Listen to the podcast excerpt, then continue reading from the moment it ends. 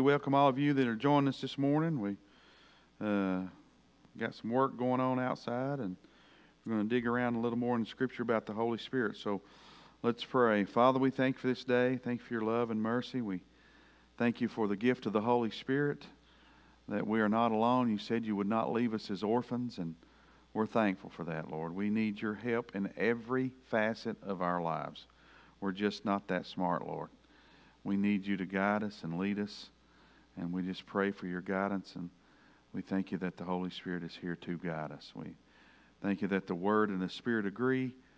And we're just excited, Lord, to be a part of your plan. And we ask that you would help us to do your will. In Jesus' name, amen.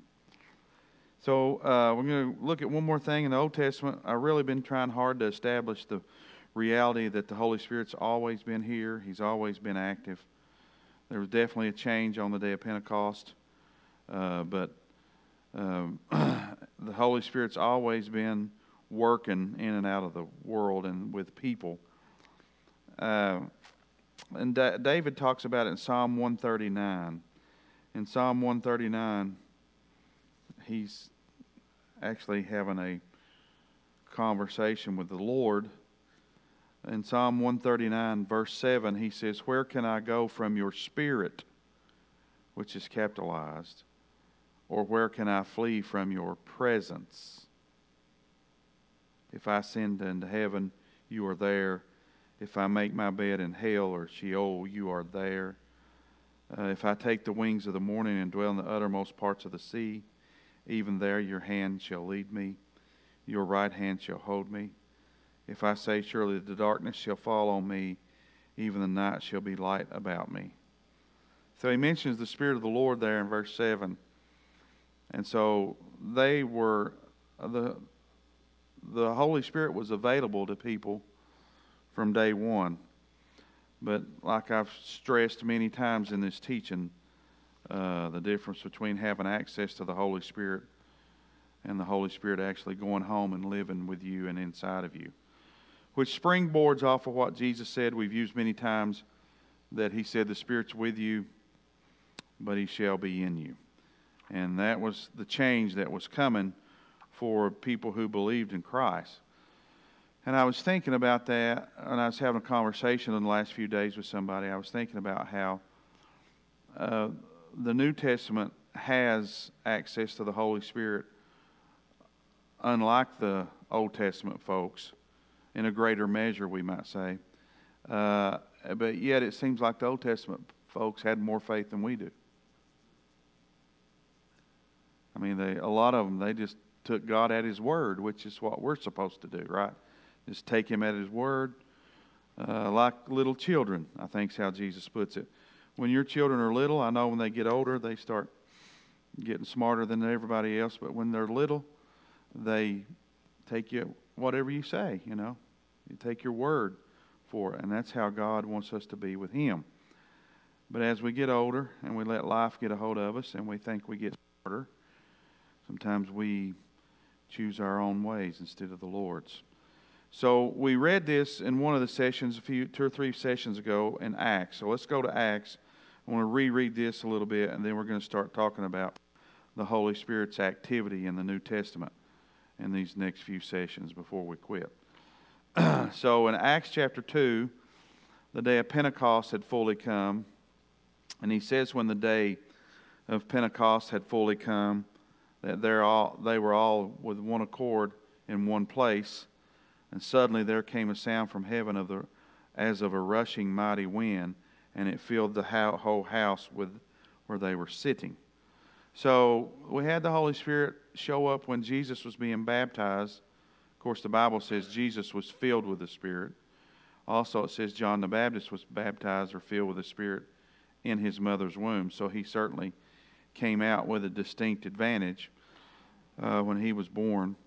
But it says they were all told to go there. If you remember, Jesus told them to go wait for the Spirit to come in the measure that he was getting ready to be given into the New Testament believers. And said when, the, when he came as, as a dove, so the Holy Spirit can, and I don't, I don't believe the Holy Spirit was in an animal, but I believe his ascension was that would remind you of a dove. And here again, he comes and it's like the rushing mighty wind, but it's the Holy Spirit showing up. So he's obviously more pronounced here uh, in this moment. Then there appeared to them divided tongues as of fire, and they set, each on, uh, set up on each of them. They were all filled with the Holy Spirit and began to speak with other tongues as the Spirit, which is capitalized, gave them utterance. And then something uh, uh, miraculous happens. That's miraculous. Uh, and then these people that are around, they have they take note of it, and they were those dwelling in Jerusalem.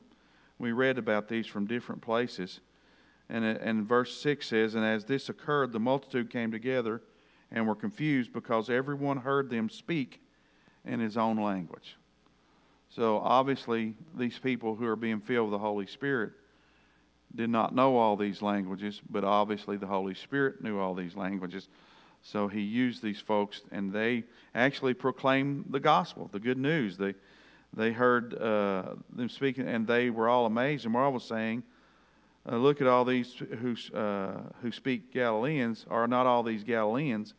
And as, how, how is it that we all hear them in our language? And so, different languages, that's what they were hearing Parthians, Medes, Elamites, those dwelling in Mesopotamia, all that. So this is a miracle. They were all amazed and perplexed, saying to one another, Whatever could this mean? But in verse uh, 11 it says, We hear them speaking in our tongues the wonderful works of God.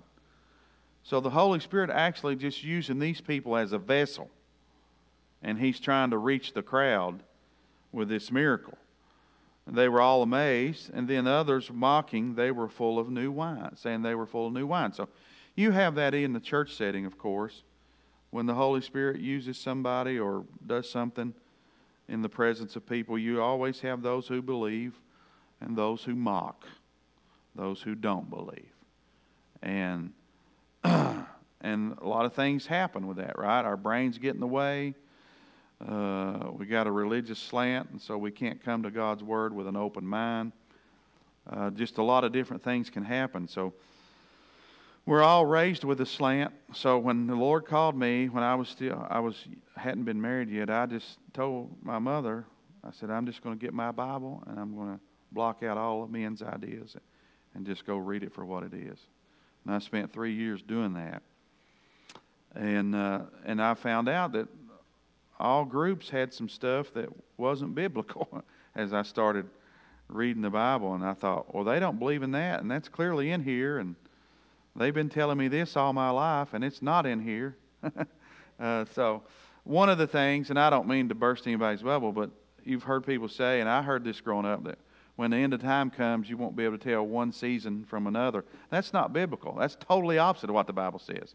In Genesis, it says seed time, harvest, and the seasons will remain until this is all done. So uh, I don't know where people come up with that, but you there's a lot of that over time. But uh, you can certainly tell one season from another still. And God put that in. That's that was Enoch talks about if you believe that he wrote those things. Uh, Enoch talks about how God gave us seasons so we could estimate our lives, that we could remind ourselves that there's an end to this, and yada yada yada. So anyway. Uh, the Holy Spirit has come, done a miraculous thing. When I was a young boy, probably eight, ten-ish, uh, the Vietnam War had just ended, and a lot of our guys were coming home. A lot of them were coming home with brides. You know, they'd married somebody over there. And uh, one of the guys who came home was in our church, uh, and he brought a bride from there who could not speak English, and she very little and she could uh, she was concerned about her family because it was she came from the war torn part, and uh, she hadn't heard from him for a while. And there's this lady in our church who she's still alive today. The Lord used her to speak in Taiwanese to her to give her a message, and this woman had never studied Taiwanese, but so God can do miraculous things. He it's His Spirit. Now this is this is what's different. Uh, If you go back to Isaiah, this is what changed in the New Testament. Isaiah, the Holy Spirit revealed things to him and he spoke them out or pinned them, pinned them down. Uh, in the New Testament, uh, I guess he got his leg kicked out this morning. Uh, the Holy Spirit wants to dwell inside of us and speak through us. And sometimes he bypasses our intellect, like he did with these people. And actually, I've seen that myself. So the Holy Spirit now lives inside of us. That's his desire. And then his greatest desire is to consume this person. We use the word baptize, uh, which is not a not a um, religious word at all. We made it one. This simply means to be immersed or consumed by. So that's the Holy Spirit's design and desire in the New Testament that not just a prophet can hear from God, but all of us can be have the Holy Spirit living in us and we can be immersed or consumed with the Holy Spirit. That's what changed. That's what happened to these people here in Acts. so they were able to be used by the Holy Spirit, bypassing all of their faculties because none of these people had learned all these languages. So they were the Holy Spirit bypassed their faculties and used them as a vessel. And that's that's hard for people to get a hold of. Um, especially we live in such a uh, natural world to think that God would supernaturally override things, which we read about that all the time in the Scripture. I'm sure some of you have seen God override things in your life with a supernatural element, and it's really not explainable. But that's what the Holy Spirit can do. And that's what separates Christianity. One of the things that separates Christianity uh, is the power of the Holy Spirit living inside of those who believe. Um, so let's go to Romans chapter 12. As we saw this, the Holy Spirit given there in the measure he was given to the New Testament. And that's why I feel like if the Old Testament people could have talked to us and said, hey, you guys got a day coming where you guys are really going to be filled with God's power and strength. And I just wonder how disappointed they'd be in the modern church. How many of us would have took our son up on the hill to offer him as a sacrifice? How many of us Jochebed's vastly, uh, fastly becoming my favorite person in the Bible. The way she took her Moses down, set him in the river, having faith. I mean, that's that's that's not that's beyond the intellect. When you can reach a hold of God's word, and everything about His word looks contrary to what you see in the natural, and you still take it and do it. So. Uh, the thing that we won't, obviously, we're definitely not going to get concluded today. This is another problem, I think, that we see. Uh, and we got people who misuse, and uh, there's really no good balance with the Holy Spirit in our world today because you got churches that don't want anything to do with the Holy Spirit. Then you got the other side that get in the flesh and call everything the Holy Spirit, and he, and he shouldn't be getting blamed for it. But in Romans 12 here, we're going to see some things about the Holy Spirit, the gifts. And, uh, and because of translation problems, we got out here in 1 Corinthians, a lot of people call these gifts, uh, but actually, the correct rendering in 1 Corinthians 12 is the manifestations. So we got two things that the Holy Spirit does through people. He brings gifts and he brings manifestations. We're not going to break all those down. We just want to look at where they're at in the scripture. And then we'll come back next week and start breaking them down. But it says, I say unto you, in verse 3 of, of Romans 12, let's just back up to verse 1. It says, I beseech you, brethren, therefore, brethren, by the mercies of God, that you present your bodies a living sacrifice, holy and acceptable to God. Now, that's what they did on the day of Pentecost. Jesus gave them instructions, said, You go wait. And they went and waited. Now, that's a, another problem we have in modern church. People don't want to wait for anything because we're used to going through the drive through and using the mic. So we don't, we don't want to wait on God. Most people's prayer lives is probably less than five minutes a day if they pray at all. So there's no, there's no waiting and being still. We have no concept of some of these cathedrals, or even kudos to those people at Crazy Horse, of a, a long term plan of where it might take generations to fulfill it. Some of these cathedrals that were built around the world, some of them took over 100 years to build them. They've been working on Crazy Horse, I think, since the 40s or 50s out in South Dakota. They've been offered money by the government over the years and everything, but they see it as a generational thing, and the Father is, certainly has already passed. We don't have any concept like that. That's why we've raised a generation of people who have all these problems because there's no patience, no endurance. And so you watch people, they'll go through a drive through, they'll get mad at a drive through if they have to wait more than three minutes. And uh, then they didn't they don't think about how long it would have taken them to go to the store and gather all the stuff and cook it. So three minutes is still a short time compared to uh, what you would have talk, taken to fix your own meal. So, but we've trained ourselves that way, uh, and so uh, these guys, these 120, went to the room, the upper room, and they waited for the Holy Spirit.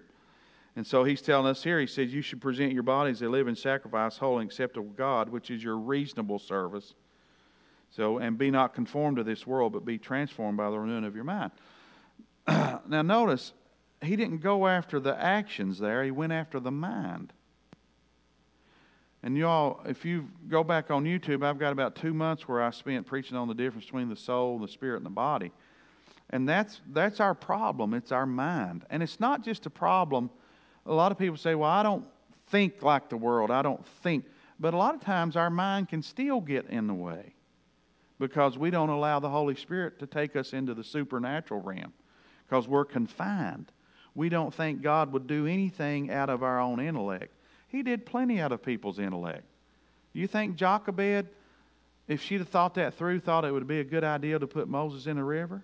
That goes against every one of our intellects. Same thing uh, with Noah. Why build a boat when it's never rained before? And You just go right down the line of these people that when God asks them to do certain things, their intellect, and I, one of the other ones is Gideon. Gideon stuck with 300 guys when God's done with him. But God does it in such a way that he gets the credit for it.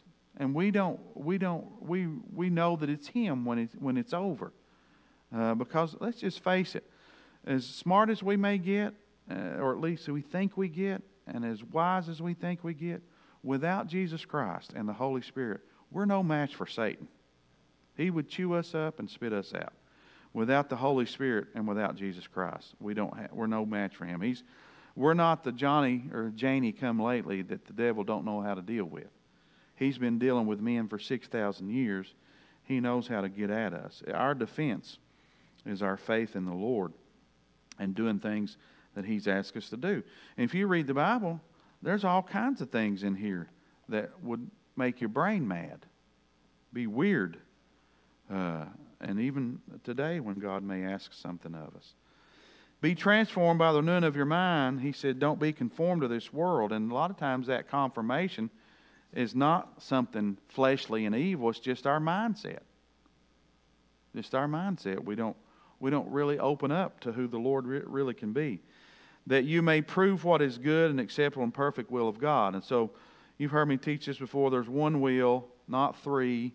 This has been butchered by preachers. Uh, there's one will, and God's will is good, acceptable, and perfect. And a lot of people say, well, God's got a will that's not, that's not God. God's, uh, let me explain this before I go any further because there's one will and it's modified by three adjectives here. And if you say that God has a, I think I used to hear this God has a permissive will, then you make God less than perfect.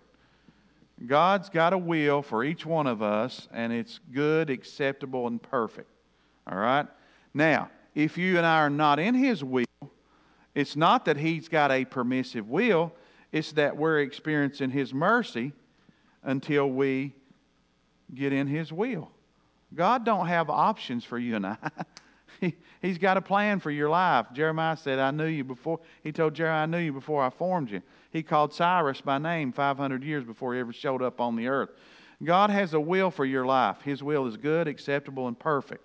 Now, if you and I are falling short of that, then it's not that God's okay with us being in a different will. It's that we're experiencing His mercy until we see His plan and we step into that will and uh, His will. So He has a will that's modified here, and that will is good, acceptable, and perfect. He says, For I say, through the grace is given to me to everyone who is among you, not to think of himself more highly than he ought to think. So God wants us to stay humble and realize that it's His Spirit that gets things done. If there's anything getting done in our lives that's eternal, it's being done by the Holy Spirit, not by us. he uses us, just like we saw there on, in Acts, He uses us as instruments, as vessels. But if anything eternal's getting done, Watchman Nee says it like this, and I, I reference Watchman Nee a lot. He's the Chinese guy who was tortured and all that. And uh, left us a lot of good stuff, who was dedicated. But he talks about how if you don't allow the Holy Spirit to break forth out of you, you can touch people with your intellect, you can tell them good stories, you can move their emotions, but if you don't let the Holy Spirit come out of you, you're never touching their spirit. You can move their emotions. How many times have you seen people come in and talk about missions and people get fired up, go on a mission trip, and six months later they ain't even serving God? Their, their emotions get moved, right? And that I don't mean to just pick on one area there, but that, that happens a lot. People give people good stuff. If you'll notice, even in our pulpits today, there's a lot of self help coming out. They feel good about it, but their spirit needs to be touched. That's the transformational thing. And so, Watchman Nee talks about how if that woman hadn't broke the alabaster box, the fragrance wouldn't have come forth. We have to be broken so that the fragrance of God can come out of us. But a lot of people think the value is the box. So they keep they want to keep their box intact instead of being broken by the Holy Spirit. And so the fragrance of God can come forth. Listen, the world don't need to see another one of us. They need to see Jesus. They need to see the Holy Spirit. That's what's life changing. Seeing another preacher doesn't change people. Seeing another you or me or whatever, that's not life changing. What's life changing is when the Holy Spirit and Jesus come forth out of us. And that's the design behind what the Holy Spirit's doing in the New Testament, that He would come out of us. And so he gets in and he said, I say the grace is given to everyone who is among you not to think of himself more highly than he ought to think, but to think soberly as God has dealt to each one a measure of faith. For as we have members in one body, but all members do not have the same function. So we, being many, are body are the body of Christ, individually members of one another, having gifts differing according to the grace that is given to us. Let us use them. If prophecy, let us prophesy in proportion to our faith. Or ministry, let us use it as in ministering. He who teaches in teaching, he who exhorts in exhortation, he who gives with liberality, he who leads with diligence, he who shows mercy with cheerfulness. You think about these things that God hands off to people. Um, the one, some of them that go unnoticed, like exhortation. You know, there are people in even in this church that are exhorters. They they never they are always trying to encourage other people. They have a gift to do that. And some of them use it on me at times too. They just have exhortation. They're, they're really trying to encourage others with that gift. Giving, being liberal with your giving, showing mercy. Have you ever seen somebody do something good for somebody and then complain about it the whole time? the, show mercy with cheerfulness. You know, and you've seen that with people. They'll help somebody and then complain about helping them the whole time. Um, so, these gifts that we have to use, when you're given a gift from the Lord, you become a steward over it. All right? You are that you become somebody who's been given something to use by God and you become a steward over it. Now, everybody don't have the same gifts. Everybody don't do the same thing. Uh, and he, Paul talks about that in Corinthians. In fact, let's go over to Corinthians chapter 12 and let's look at these uh, manifestations. I just want to introduce these to all of us today. Our time's running out. uh, it says in, in 1 Corinthians 12, he says, Now concerning spirituals, that's how that, should, that would read in the Greek. Gifts is italicized, it's not in the original language. So it would say, Now concerning spirituals, brethren, that's how that would read in the Greek. There would be no gift. The gift is not in the Greek text. Now concerning spirituals, brethren, I do not want you to be ignorant. You know that you were Gentiles, carried away to these dumb idols, however you were led. Therefore, I make known to you that no one speaking by the Spirit, capitalize, of God calls Jesus accursed, and no one can say that Jesus is Lord except by the Holy Spirit. So, the Holy Spirit, none of that stuff's reality unless the Holy Spirit is in someone. There are diversities of gift, but the same Spirit. There are diverse differences of ministries, but the same Lord. And there are diversities of activities, but it is all the same God who works in all. All right? So he's talking about spiritual things. He made that clear. Then he talks about the, the power of the Holy Spirit being in us, just briefly there. Then he starts talking about the gifts, the diverse gifts, the different ministries, right? Difference of ministries and there are difference of activities. God does things His way, so He don't always do the same thing in the same way. But the same God who works all in all, but the manifestation. Here's something you need to pay attention to. But the manifestation of the Holy Spirit is given to each one for the profit of all. Now he's talking about manifestations here. He says, uh, For the one is given the word of wisdom through the Spirit to another the word of knowledge through the same Spirit, to another faith by the same Spirit, to another gifts of healing by the same Spirit, to another the working of miracles, to another prophecy, to another discerning of spirits, to another different kinds of tongues, which we saw in Act, to another the interpretation of tongues. But one and the same Spirit works all these things, distributing to each individually as He wills. Not as we will, but as He wills. So, what we'll do for the next, till we get done with this season here, for the next two or three sessions, however long it takes, we're going to talk about, we're going to look in the book of Acts, we're going to define these gifts and these manifestations and show you how the Holy Spirit works. And obviously, you can see in the, in the Bible how the Holy Spirit works. So, the last thing I'll say to you, and here's the argument some would use. Where Paul said, When that which is perfect is come, these, some of these things will be done away with. Well, Paul was writing that after Jesus had already died and ascended. So he's talking about his second coming because Paul and his boys were active in all of these manifestations and gifts.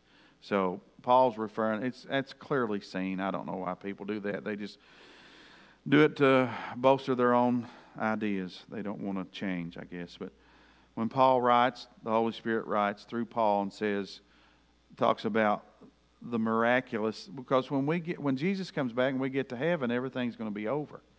We'll be going back into eternity. But Paul's writing that, practicing all this. So obviously it wasn't done after his first appearance on earth. He's talking about his second coming. But we'll get into all that. Father, we thank you for this time uh, this morning. We thank you for teaching us, and we ask for your guidance, Lord, uh, to teach us. Uh, and if we err, we ask for you to uh, lead us in the path of righteousness for your name's sake, Lord. May you get all the glory, Lord. I, we're not we're not as high up as we think we are, Lord. We certainly need you in every facet of our lives. And we need the Holy Spirit. And we're thankful for you, Holy Spirit. In Jesus' name, amen.